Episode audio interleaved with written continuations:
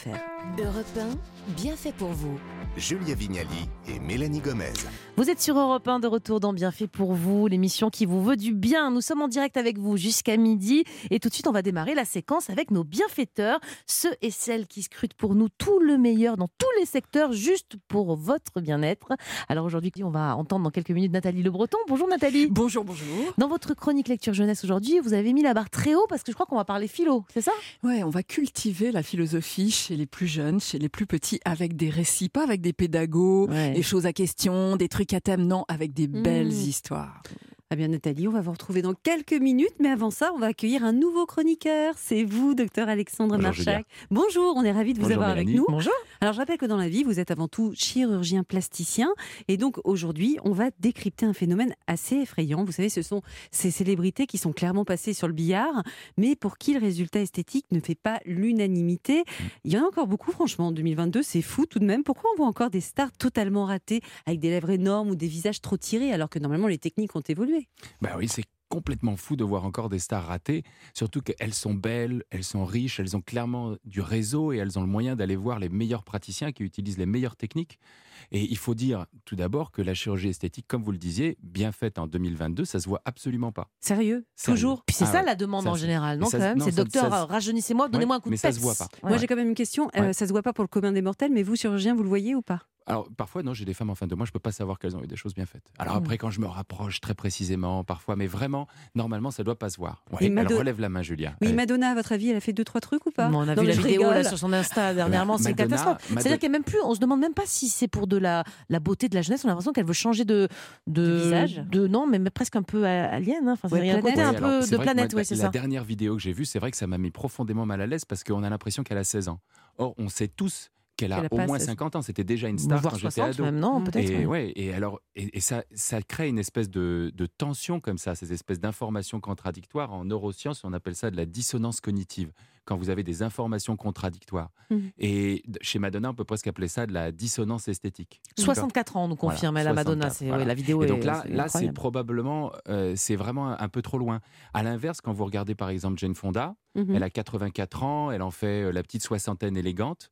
Et c'est une femme qui s'est toujours bien entretenue. On parlait tout à l'heure de mouvement. Alors, elle a, il y a bien sûr, elle n'a pas fait que de la chirurgie esthétique. Elle a, elle a été très avant-gardiste sur sa façon de s'occuper d'elle, Sur le la mouvement, gym. la, gili- la gym, Son alimentation, l'alimentation. bien sûr. Mais elle a jamais caché le fait qu'elle a fait des petits, qu'elle a eu des petits coups de pouce Mm. et qu'elle a fait de la chirurgie et de la médecine esthétique. Et ça, c'est un très bon exemple de better aging. Et justement, alors Mm. Madonna, on y Ouais. revient parce que franchement, on a quand même tous été choqués par ces, ces photos et vidéos. Mm. Euh, qu'est-ce qu'elle a fait pour, Qu'est-ce qui lui est arrivé pour être dans cet état?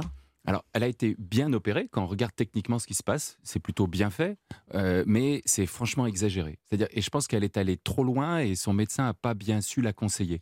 Trop loin dans quoi? Dans les injections, dans des liftings? Qu'est-ce qu'elle a un peu de tout, mais Mm. probablement le dernier lift qu'elle a eu a été un peu trop exagéré. Et c'est, je pense, mettez-vous à la place d'un médecin.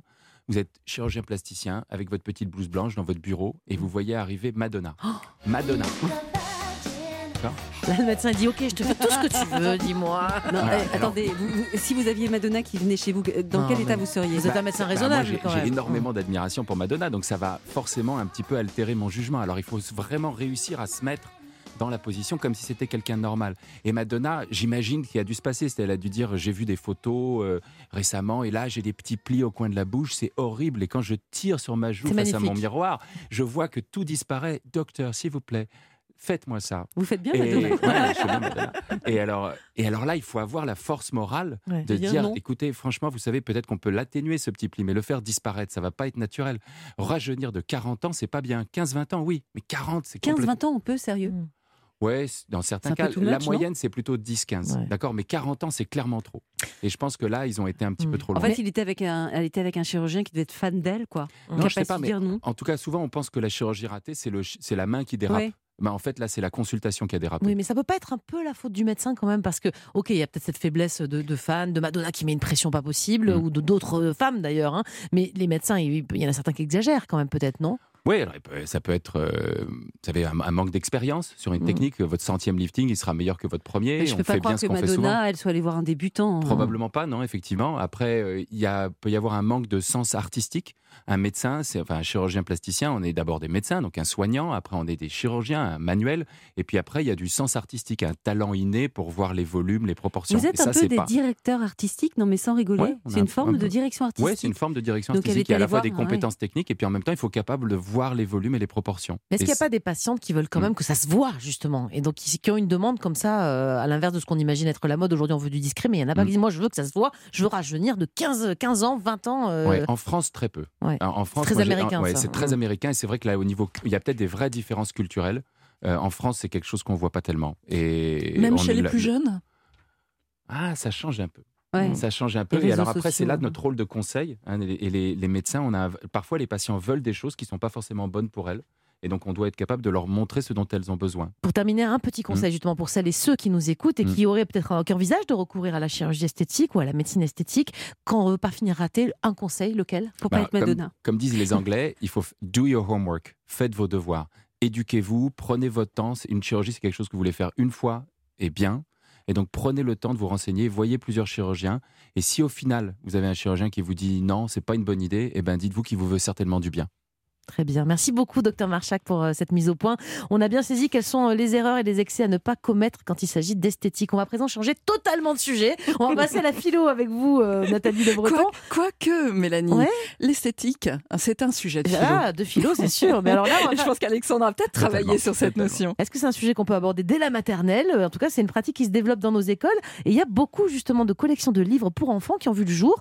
Euh, comment se repérer? Vous avez quelques suggestions justement. Oui, et moi j'ai choisi le récit parce que je pense qu'on peut faire appel à la raison des enfants. On peut les même les faire entrer dans les notions théoriques avec des livres et avec les récits parce que les philosophes avaient des images pour se faire comprendre. Et je voudrais commencer avec une collection qui est absolument merveilleuse qui s'appelle Philonimo. Regardez le format, ça coûte 9 euros. C'est un petit rectangle, ça tient dans un format de poche parce que ces enfants, ils vont avoir besoin de réfléchir dans la longue durée et nous aussi parents. Et là, vous regardez ce livre et vous dites, mon Dieu, il y a une colombe, mais c'est quoi? Serait-ce la colombe de Kant? Oui, c'est la colombe de la raison pure, la critique de la raison pure. Alors, histoire merveilleuse, simplifiée, poétique par Alice Brière-Haquet et là dessinée par Émilie Vast. Regardez comme c'est sublime, c'est poétique, simple et percutant.